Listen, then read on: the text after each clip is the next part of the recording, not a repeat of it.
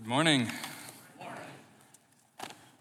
Oh, how's everybody this morning? I'm a wee bit nervous, but uh, I think that's understandable, despite the fact that I have given, at this point, probably thousands of lectures to students over the years. So, um, today we'll be talking about Christ as the suffering servant, uh, looking at that Isaiah passage that we reflectively read together earlier.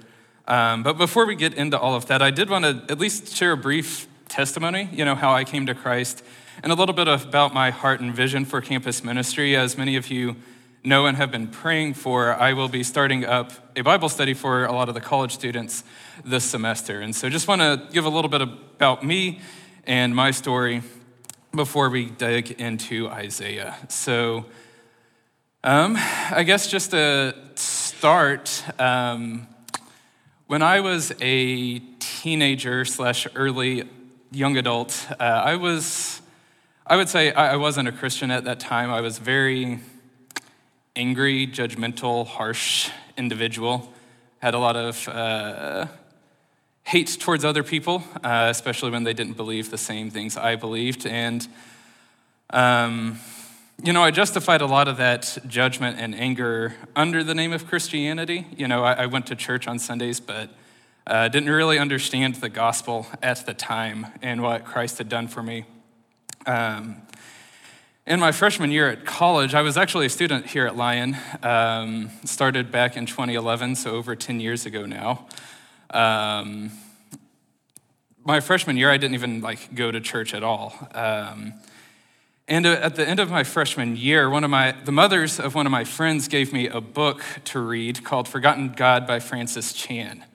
Um, and if you've ever read that book, it's a wonderful book about the Holy Spirit and the role of the Holy Spirit in our lives.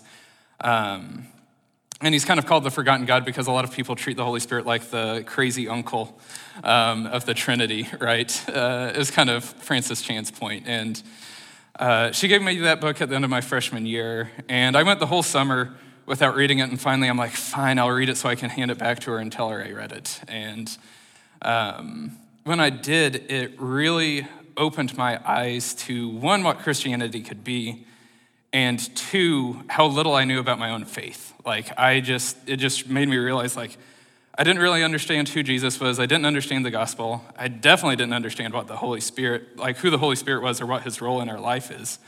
Um, and so that just got me really curious and interested in exploring Christianity. And so um, after my, one of my grandfathers passed away my sophomore year, I started going to the local BCM that we heard about um, in the announcements. And uh, there I met some Christians who looked different than most other Christians I had met at that point. They genuinely loved people um, and loved God in a way that I had just not really ever seen. Um, and again, I just kept getting curious, went to some church camps and things like that. Um, and finally, my junior year rolls around, and I uh, go to a Bible study that's led by one of the chemistry professors at Lyon. Um, and he would have us over to his house on Friday nights, and his wife would cook for us, and we'd play games. And we were going through a book called Knowing God by J.I. Packer, which is another really good book. And as I was going through that book, that was when I understood the gospel for the first time. And the difference between who I was before that and who I was after that, it was just night and day. Again, because like I was a very angry, hateful person. I did not like people, had a lot of sin and um, stuff in my life. And afterwards, like, I just wanted to be around people. I discovered the joys of loving people, um, of loving God. And um, it, it's just hard to explain. Like, I mean, you know who I am now. Like, that's the me now is not who I was then. Um, and that is a very, very good thing. Um, and so the rest, as they say, is history, right? So that's, that's just a little bit about my story. Um, over the next few years, God really grew in me a passion for teaching, um, and especially teaching His Word. Um, because I remember those early days being uh, as a part of the BCM, just like hearing a lot of Christianese words and having no idea what people meant, you know. Um, I thought whenever people said, like, oh, I was convicted of a sin, it, it sounded a little bit like a felony, you know, because that's how most people use conviction, right? Um, and so, um, yeah, I really enjoy passing that on. And I, I really want to be like that chemistry professor was for me. I want to invest in college kids the way he did for me and have them over, feed them, love them, and share the word with them. Um, and so, again, a little bit about me. And so today we're going to be looking at Isaiah 52, uh, 13 through 53, 12. Um, and this passage is all biblical poetry. And so, um, just to wax poetic about that, sorry, uh, there will be dad jokes. So, um, thank you. Um, but just to wax poetic about biblical poetry a little bit, again, because this is part of my passion, right? Like explaining how it works, right? You see up there a bunch of gibberish uh, kind of, if you turn to Isaiah 52, this is the basic format that it is probably represented in your Bible, right? Where it's kind of got some indented lines, some lines that are really indented, and things like this. And so I just wanted to take some time to explain what is the format of biblical poetry. How did the ancient Hebrew writers, why, did, why do we structure it this way? Um, and so I'm using uh, something called lipsum, which is basically a bunch of Latin gibberish to focus on the structure rather than the words that are actually up there. So, um, basically, in ancient Hebrew poetry, the poem is first broken up into stanzas, right? Which stanzas function a lot like a paragraph, right? So, this might be a typical stanza or paragraph in a biblical poem. Um, and then in each stanza, it's broken up into couplets or triplets most of the time. And so, how do we tell like what part is a couplet, well, that's where the single indented line comes into play, right? Whenever it's just a single indentation, that is the second part of a couplet. Um, and so that first verse up there, you see the first line is the first part of this couplet, the second indented line is the second part of the couplet. And the same thing with verse two. Um, and then verse three would be a triplet, right? Where you have a your first line, and then the second two lines are just single indented, right? So you've got couplets and triplets and things like this. And then verse three there that I have up, when it has that double indented line, that basically just means they ran out of room on the page. And so the double indented line is part of the first line. And so the second, that third verse is actually just a couplet because that double indented line is part of the first one. And so why do I bring this up? Well, again, a lot of the times these indented lines in biblical poetry build on the lines that aren't indented, right? They build on it using some kind of contrast, some kind of comparison, some kind of uh, repetition or continuation of the initial thought. And so, just as I'm reading this, a lot of the times I'll read this in kind of the couplet triplet strategy. Um, and I just kind of want you to notice, like, hey, like when you see that indented line, a lot of the times it's repeating or contrasting with the line above it. So, um, cool. Again, that's, that's part of my teacher coming out a little bit. I just wanted to explain that if you hadn't heard that before. Um, so, and a lot of the times uh, as we get into the passage, I will kind of pause a little bit after a stanza just to kind of be like, hey, we finished a stanza before we move on to the next uh, paragraph. So, sweet. Without further ado, let's look at the passage for today's sermon. Um, so, Isaiah 52, verse 13. See, my servant shall prosper. He shall be exalted and lifted up, and shall be very high. Just as there were many who were astonished at him, so marred was his appearance beyond human semblance, and his form beyond that of mortals. So he shall startle many nations. Kings shall shut their mouths because of him. For that which that for that which had not been told them they shall see, and that which they had not heard they shall contemplate. Who has believed what we have heard, and to whom has the arm of the Lord been revealed? For he grew up before him like a young plant, and like a root out of dry ground. He had no form or majesty that we should look at him, nothing in his appearance that we should desire him. He was despised and rejected by others a man of suffering and acquainted with infirmity. And as one from whom others hide their faces, he was despised, and we held him of no account. Surely he has borne our infirmities and carried our diseases, yet we accounted him stricken, struck down by God, and afflicted. But he was wounded for our transgressions, crushed for our iniquities. Upon him was the punishment that made us whole, and by his bruises we are healed. All we, like sheep, have gone astray. We have all turned to our own way, and the Lord has laid on him the iniquity of us all. He was oppressed and he was afflicted, yet he did not open his mouth. Like a lamb that is led to the slaughter, and like a sheep that before its shearers is silent, so he did not open his mouth. By a perversion of justice, he was taken away. Who could have imagined his future? For he was cut off from the land of the living, stricken for the transgression of my people. They made his grave with the wicked and his tomb with the rich, although he had done no violence and there was no deceit in his mouth. Yet it was the will of the Lord to crush him with pain. When you make, when you make his life an offering for sin, he shall see his offspring and shall prolong his days. Through him the will of the Lord shall prosper. Out of his anguish he shall see light. He shall find satisfaction through his knowledge. The righteous one, my servant, shall make many righteous, and he shall bear their iniquities. Therefore, I will allot him a portion with the great, and he shall divide the spoil with the strong.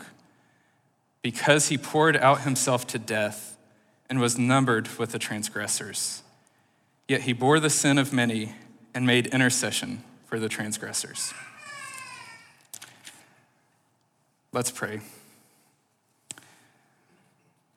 Our Heavenly Father, thank you um, for your sacrifice at the cross. Thank you for your Son, who is the suffering servant that we read about in this passage, who bore our infirmities, who was wounded for our transgressions and crushed for our iniquities.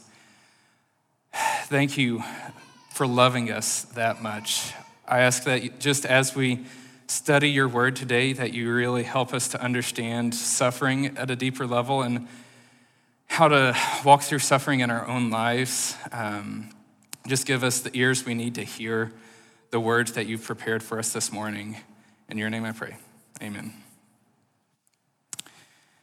So, Isaiah is a very, very rich book, and we could spend months digging into all that Isaiah has to offer.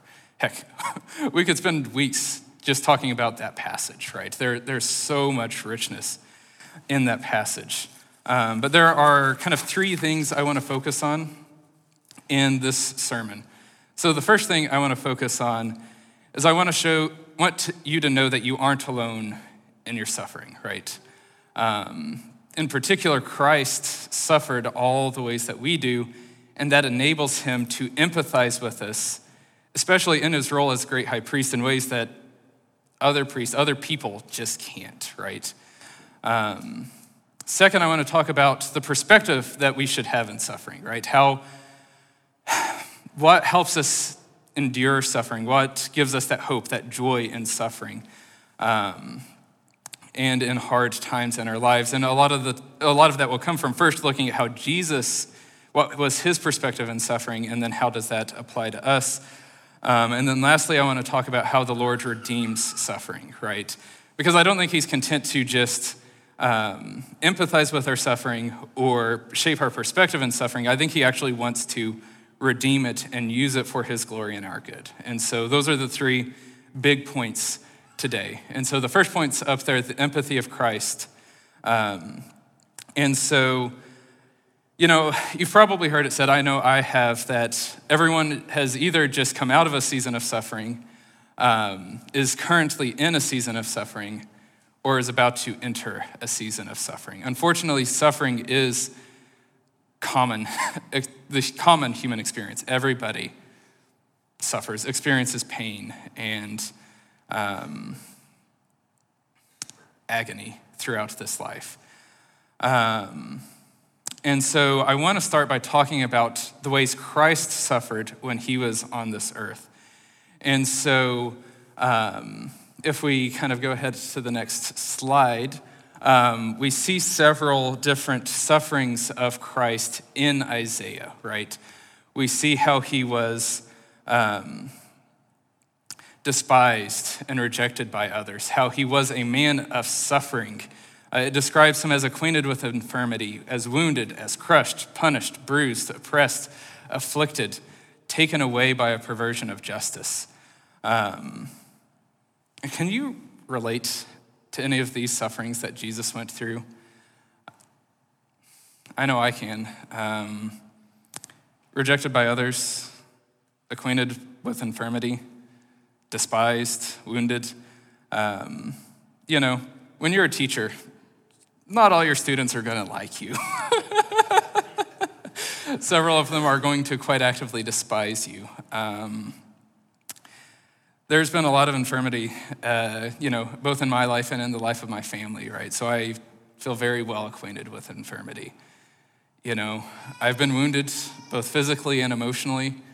Um, and I, I could go on, right? Uh, maybe you've been affected by a perversion of justice, but our God is a just God. Um, maybe you've been punished, bruised, um, repressed, afflicted um, anything else that you see up there. Um, and again, I want you to understand that this describes both Christ's sufferings and ours, right? That's part of that you are not alone, that Christ's empathy. And so, a natural question when you're, we're studying Christ's sufferings here is why? You know, why did Christ have to suffer? Um, and well, that's That's a very deep question. Um, and we don't have time to get into all of that this morning. Um, but I do think a partial answer is found in the book of Hebrews. And so um, we'll mainly be sitting out in Isaiah, but we'll also be flipping to Isaiah in second, or flipping to Hebrews and Second Corinthians a few times throughout the sermon. So uh, the first passage I want to look at is Hebrews 2, uh, verse 10 and verses 17 to 18. And so here we see that um, Paul, or not Paul, we don't know who the author of Hebrews is, but the author is reading, uh, is saying, it was fitting that God, for whom and through whom all things exist, in bringing many children to glory, should make the pioneer of their salvation perfect through sufferings. Therefore, he had to become like his brothers and sisters in every respect, so that he might be a merciful and faithful high priest in the service of God to make a sacrifice of atonement for the sins of the people. For because, him, because he himself was tested by what he suffered, he is able to help those who are being tested. And then again in Hebrews 4 15 to 16, we read, For we do not have a high priest who is unable to sympathize with our weaknesses, but we have one who in every respect has been tempted as we are, yet without sin. Let us therefore approach the throne of grace with boldness so that we may receive mercy and find grace to help in times of need. And so, again, there's a lot to unpack in these two passages, but I want to focus on just a couple of ideas. So, the first one is that Jesus was like us in every respect, right? Um, he suffered like we do, he experienced the temptations that we do, right? Um, and because of that, that means he is a merciful and graceful, faithful high priest, right? One that is actually able to sympathize with our weaknesses because he's been through it, right?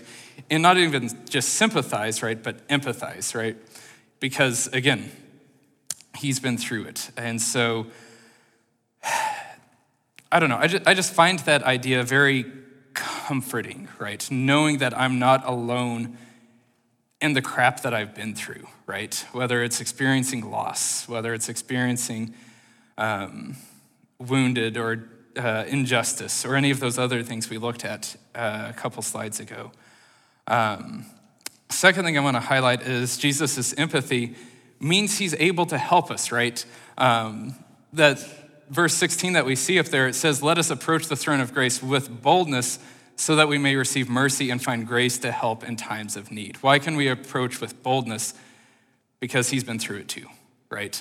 Um, and so he knows what you've been through, what you're going through, and what you're going to go through better than anyone else, even the closest person in your life, because he suffered when he was on earth. And so I don't know that that's the complete answer to why he had to suffer, but I do think that is a big part of why he suffered, right? Is to be there with us in our pain and in our anguish. And so, just to illustrate how this, this idea has helped me personally a lot this summer, um, I've really had to rely on Jesus' experience, specifically with loss, um, to help me grieve the death of my grandmother a few months ago.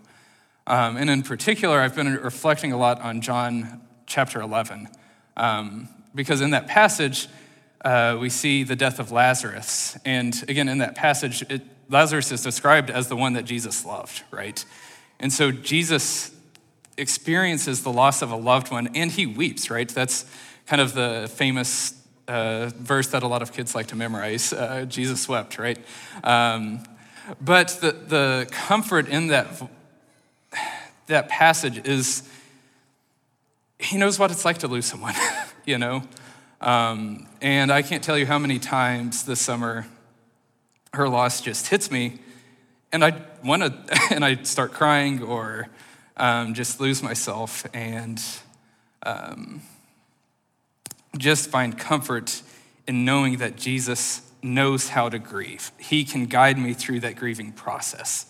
Um, and so, I don't know, I have a hard time expressing in words how comforting that's been for me this summer. Um, and then, just to give another example, and then we'll look at some more New Testament passages. Um, this past year was a pretty rough year, um, and I'm not going to get into all of that up here, but this past summer alone, I. I gave my, of myself a lot. I traveled a lot and uh, sacrificed a lot this summer. And I frequently felt like I was depleted and had nothing left to give, right? Um, there was a, a, math conference that I went to a few weeks ago, and just before that conference, I just felt like I, I had nothing to give to show up to that conference, right? I didn't feel like I had the endurance to go to the conference. I didn't feel like I had the character to represent Christ well at that conference or the hope in uh, Jesus. Um, that he would uh, help me get through that conference. And I bring up those three terms specifically endurance, character, and hope because we'll get into how that plays with suffering a little bit later in the sermon. Um, and I could you, like, I remember on the plane ride down to the conference, uh, just praying and asking for God to meet me in my depletion, in my emotional anguish, in my loneliness, um, with confidence that He can help me. Um, because he experienced all those things too, you know, and he did. He showed up. He um, really helped me get a lot out of that conference, even though I really didn't want to be there. so, um, praise the Lord. So,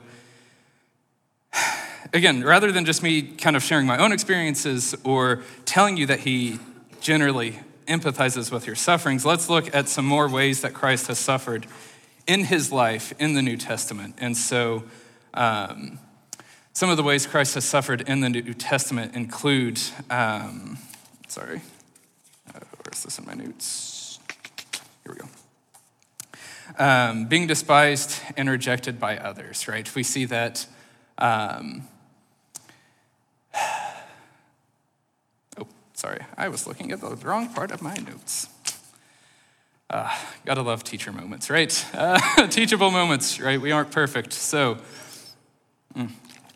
so here we are. Uh, he, we see him experiencing temptations, homelessness, um, judgment for where he was from, right?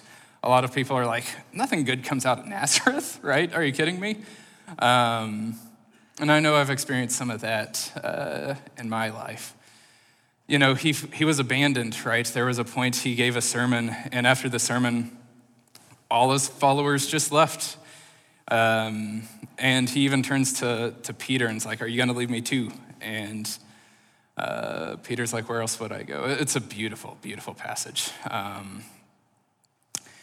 loss of a loved one, I mentioned in John 11, anxiety um, in the Garden of Gethsemane before the, the cross, um, betrayal by Judas. He was mocked and he was beaten. Um, and those are just some of the ways we see Christ suffer in his life, right? I mean, it's not exhaustive, right? to exhaust the list, you'd have to go through the entire four Gospels, right? Um, and even then, we wouldn't see all of it. Um, and this isn't meant to be an exhaustive list of his sufferings or the ways you've suffered in your life, but um, I want to end this, this part of the sermon with this kind of reminder. He is El Roi, um, which is a Hebrew term um, that was given to him by Hagar at a well whenever she was being persecuted by Sarah. And it means, uh, El Roi means the God who sees me.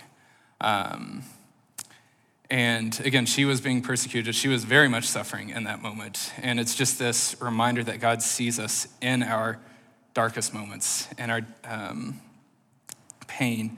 And that gives us the freedom to be vulnerable with the Lord and not just bottle it up um, but share with Him and ask for help um, in our suffering. And so now I want to go and transition to the perspective of uh, Christ, right? How do we find hope in the midst of suffering, right? Yes, He empathizes with us, but what hope is there when we're going through um, the crap that we go through in this life? Um, and what was Jesus' perspective in suffering, right? And so, to get some idea of Jesus' perspective in suffering, again, I want to look at Hebrews chapter 12, um, verses 1 and 2, uh, where it says, Therefore, since we are surrounded by so great a cloud of witnesses, let us also lay aside every weight and the sin that clings so closely, and let us run with perseverance the race that is set before us looking to Jesus, the pioneer and perfecter of our faith, who for the sake of the joy that was set before him endured the cross, disregarding its shame, and has taken his seat at the right hand of the throne of God. And so when we read this passage, what allowed him to endure the pain of the cross, the shame of the cross? It was joy, right? And it was the joy set before him.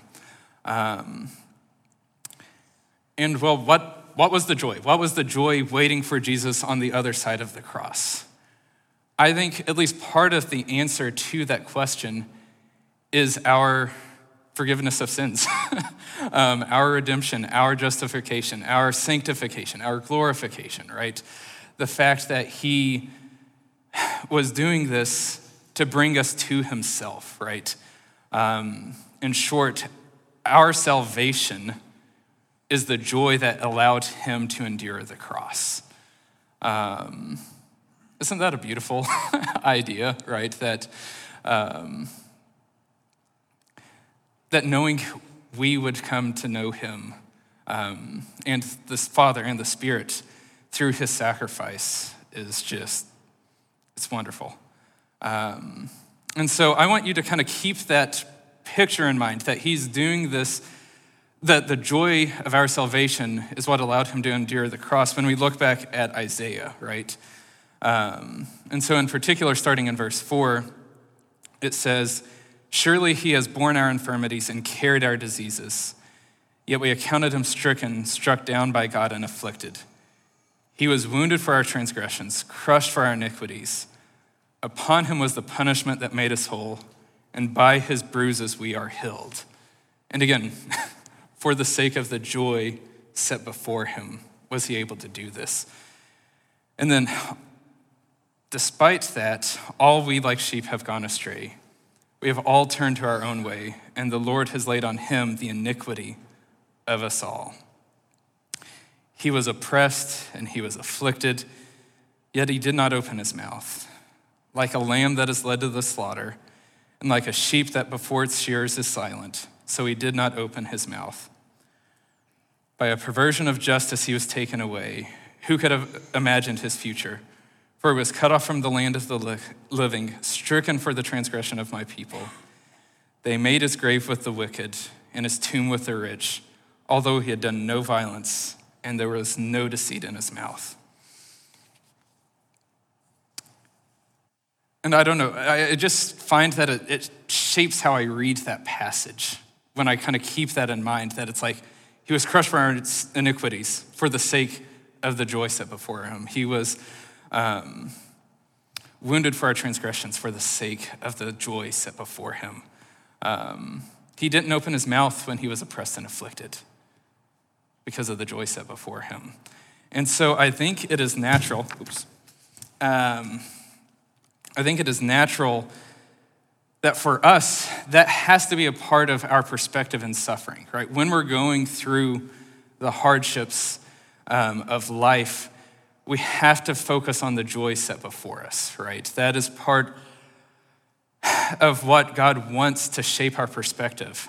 Um, again, if you look back at Hebrews, it says, Let us run with perseverance the race that is uh, set before us, looking to Jesus, who for the joy set before him endured the cross, right? And so looking at how Jesus did it is important for how we are supposed to endure suffering, right? And so, but I don't think that's all that uh, scripture has to say about that. And so now I want to look at uh, 2 Corinthians uh, chapter 4, verse 16 to 5, uh, verse 2. Um, and so there we read, um, again, this is Paul uh, writing to the Corinthian church. It says, So we do not lose heart. Even though our outer nature is wasting away, our inner nature is being renewed day by day. For the slight momentary affliction is preparing, for, preparing us for an eternal weight of glory beyond all measure, because we look not at what can be seen, but at what cannot be seen. For what can be seen is temporary, but what cannot be seen is eternal. For we know if the earthly tent we live in is destroyed, we have a building from God, a house not made with hands, eternal in the heavens. For in this tent we groan, longing to be clothed with our heavenly dwelling. Um, and so I want to camp out on this passage a little bit, because, you know, tents, camping. Uh, yeah, I know. Sorry. The dad jokes, I told you they were coming. Um, yep. Um,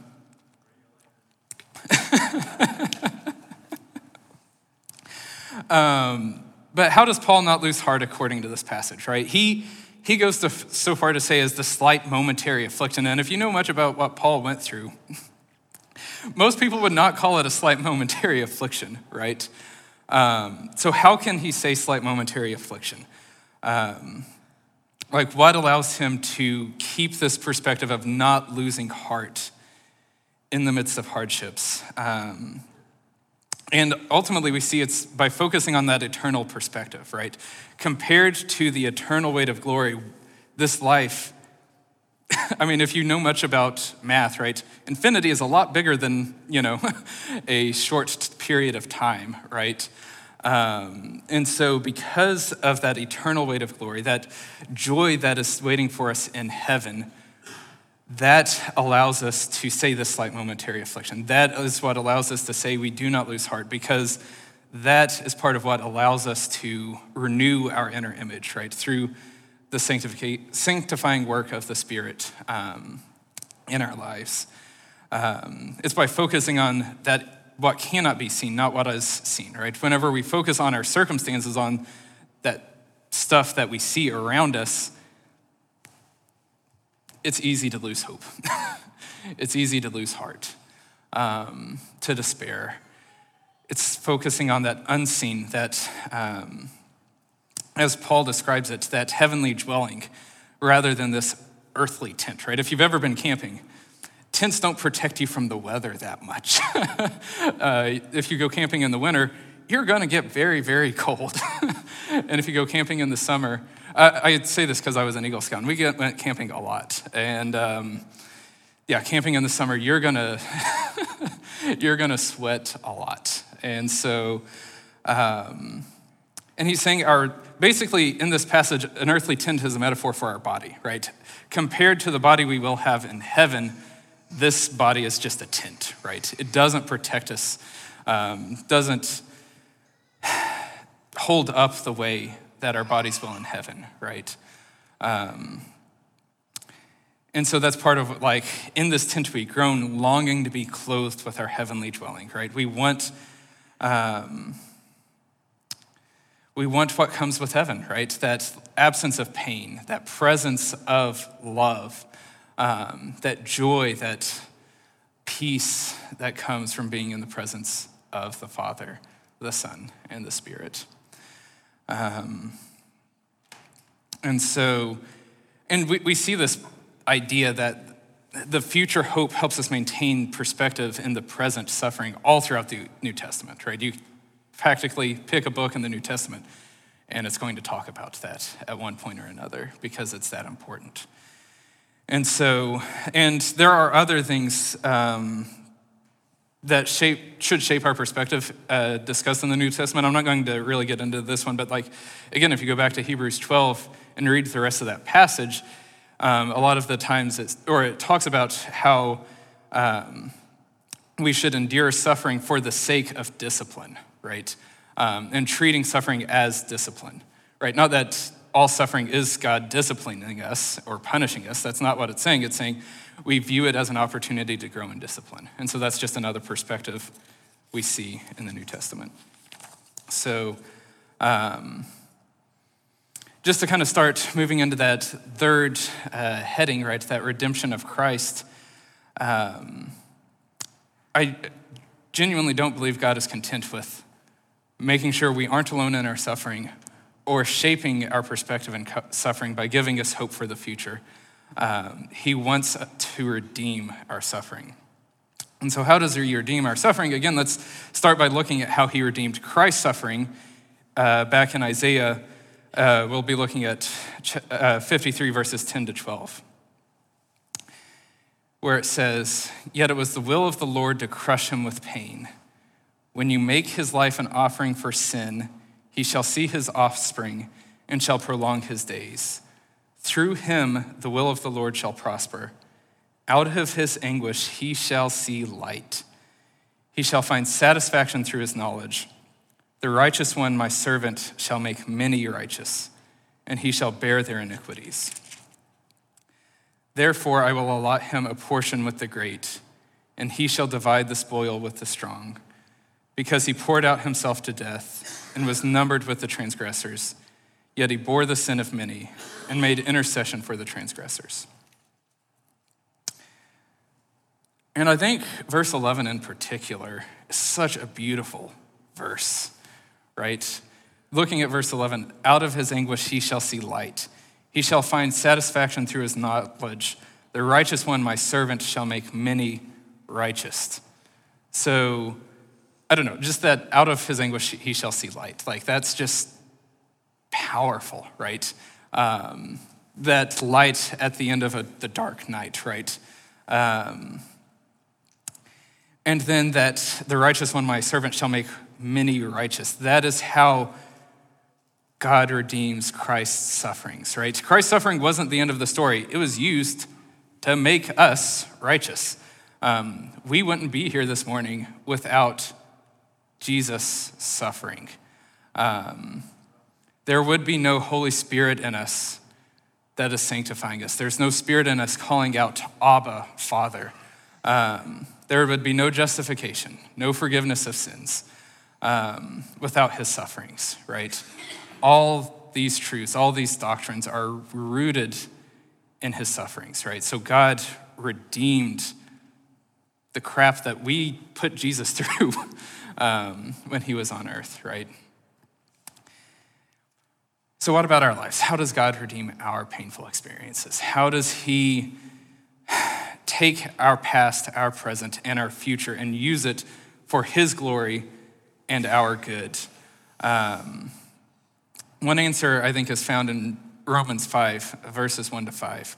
Um, so, just for a little bit of context on that passage, um, Paul just ex- finished explaining how Abraham and all the believers were justified by faith, um, and faith alone.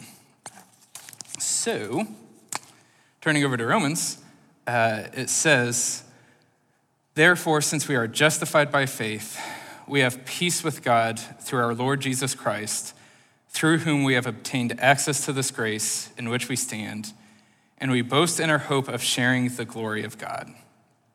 And not only that, but we also boast in our sufferings, knowing that suffering produces endurance, and endurance produces character, and character produces hope.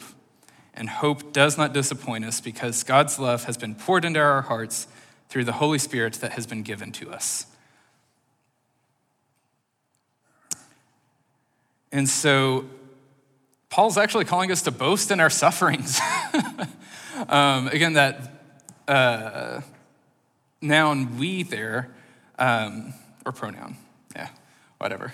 Uh, language. I'm a math major, I'm not an English major. So, um, but that we can also be translated as let us. So when he says, we also boast in our sufferings, it can also be translated, let us boast in our sufferings. Um, so, why can we boast in our sufferings? That seems like a big claim by Paul. Um, well, as he says, suffering produces endurance, endurance produces character, and it, character produces hope, right? Um, and that's part of what I was, uh, I brought up earlier, and kind of my, the prayer I prayed before I went to my conference a few weeks ago is just asking the Lord to give me endurance. um, in my depleted state, asking Him to give me the character to represent Him well, um, and asking Him to give me the hope that He will use that time well. Um, and so, again, I, I just think that those three fruits of suffering are really important in how he redeems it in our life, right? He, he doesn't just let it be suffering, be a painful experience. He uses it to give us hope, right? And not just like the frivolous hope that we use in our everyday language, right? Because how do we use hope day to day? It's like, oh, I hope we can get some ice cream after dinner tonight, um, or I hope it doesn't rain this afternoon, uh, or I hope it's finally not 100 degrees this week. um, that one, I, I think it will be hundreds most of the week, unfortunately. But we, we use it basically as wishful thinking, right? Or optimistic anticipation, right? That's how we use hope in our everyday language. But in the Bible, hope is something deeper, it's something more substantial. Um, it connotes uh, a conviction, a confident expectation uh, that the Lord is going to do what he says he's going to do, that he's going to fulfill his promises. And that confident expectation is despite our current circumstances, and it's rooted in God's past faithfulness, right? So, like, there's, there's confidence, there's that conviction um, that I was talking about. Uh, that hope connotes, right? That's why Paul says hope doesn't disappoint, right? Because if I say, I hope I get ice cream tonight, and then I don't, I'm disappointed, right? but, but this is beyond that, right? It's that expectation that's rooted in God's faithfulness, right? And so this is part of what you can pray for whenever you're going through sufferings is that God uses it to give you that endurance, that character, that hope um, in his character. And so I want to look at kind of one final way that uh, Paul redeems, or that God redeems suffering. Um, and I, before we start landing the plane. And so in 2 Corinthians chapter 1, verses 3 to 5, um, we see another way that God redeems suffering, and one that he wants us to be an active participant in. Um, so in that passage, it says, Blessed be the God and Father of our Lord Jesus Christ the Father of mercies and the God of all consolation, who consoles us in all our affliction, so that we may be able to console those who are in affliction or in any affliction with the consolation with which we ourselves are consoled by God. For just as the sufferings of Christ are abundant for us, so also our consolation is abundant through Christ. And first, I love how Paul describes God in this passage, right? Um, it says, uh, the Father of mercies and the God of all consolations, right? I love that. that that's a beautiful name for God that I don't think we hear um, all that often. And I love the reminder that, suff- that the sufferings of Christ are abundant for us, right? That was the first part of the, the sermon, right? Is that his sufferings are abundant for us and that he consoles us, and that consolation is abundant through Jesus. Um, but Paul is calling us to not only find consolation in Christ, but to console others with the consolation we've received, right? Um, to actually do something with how God comforts us, right? Um, and this is something that in my own life, God has redeemed my suffering. And so, um, my first year at grad school uh, at the University of Kansas was absolutely miserable. It was traumatic in a lot of ways. Um, just to highlight a couple of them, like I lost a lot of weight, and well, I don't have weight to lose. um, I had, pretty much had a mental breakdown and generally felt disintegrated and disconnected from my feelings, from reality, from those around me. Um, and at the end of my first semester, I had every intention of dropping out um, and not going back to school. Um, I didn't really have a plan for my future. I just knew I didn't want to go back to that place. Um, but the Spirit convicted me uh, of, that I needed to go back. And I was faithful to follow that call and I am so glad I did. I wouldn't wish my experiences on anybody, not even my worst enemy. Um, but I also wouldn't trade them for the world. And a lot of that comes down to how God redeemed that trauma, that traumatic experience. He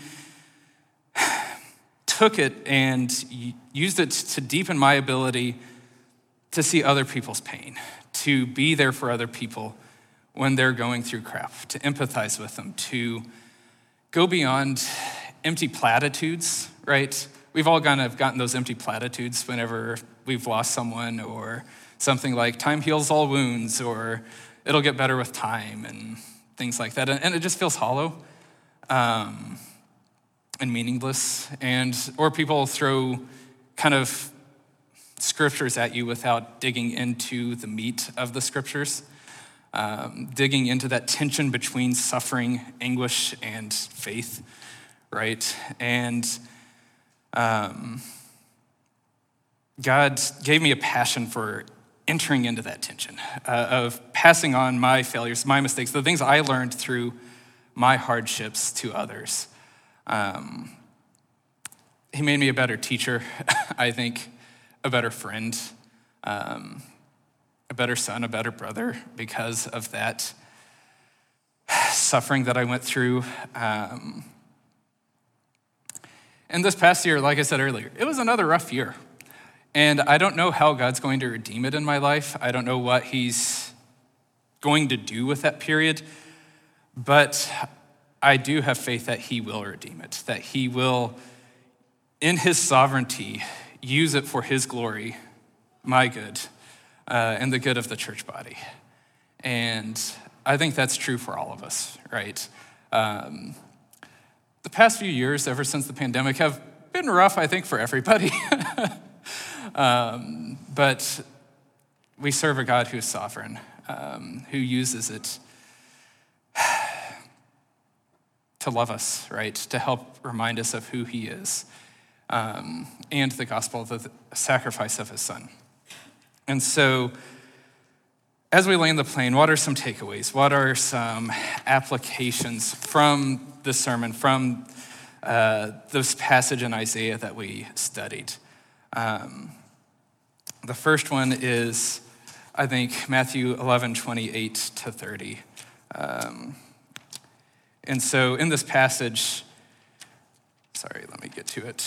Um, Jesus says, Come to me, all you that are weary and are carrying heavy burdens, and I will give you rest.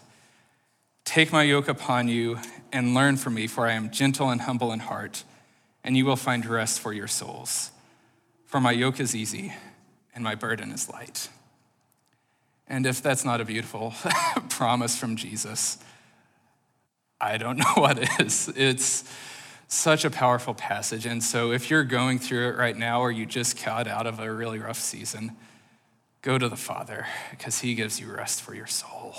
His burden is light.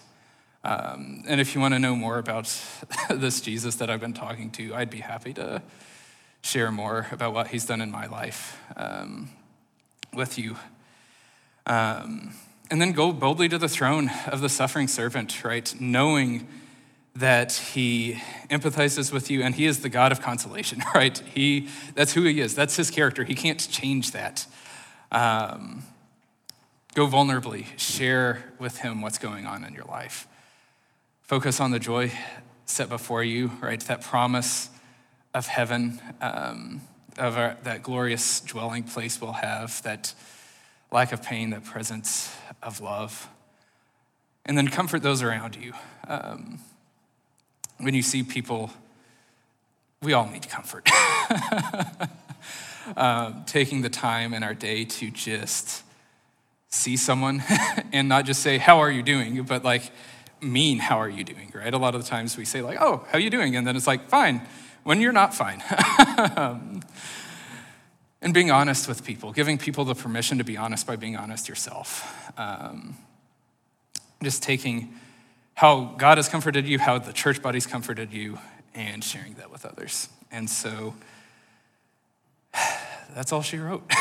um, I hope this sermon has been encouraging to you this morning and that God uses it in your life to meet you where you're at. So um, I think we've got one more song uh, this morning, but before we do, let me go ahead and pray us out. So. Our Heavenly Father, our God of consolation, El Roi, um, Christ the suffering servant.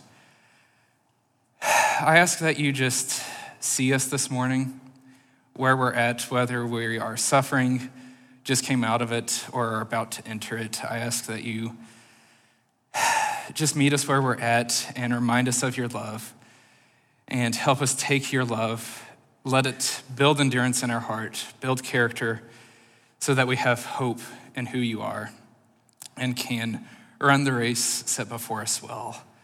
I ask that you um, give us the strength to comfort those around us and that others would comfort us in our pain as well. And as we go throughout this week, help us to just reflect on your character and what it means for our lives. In your name I pray. Amen.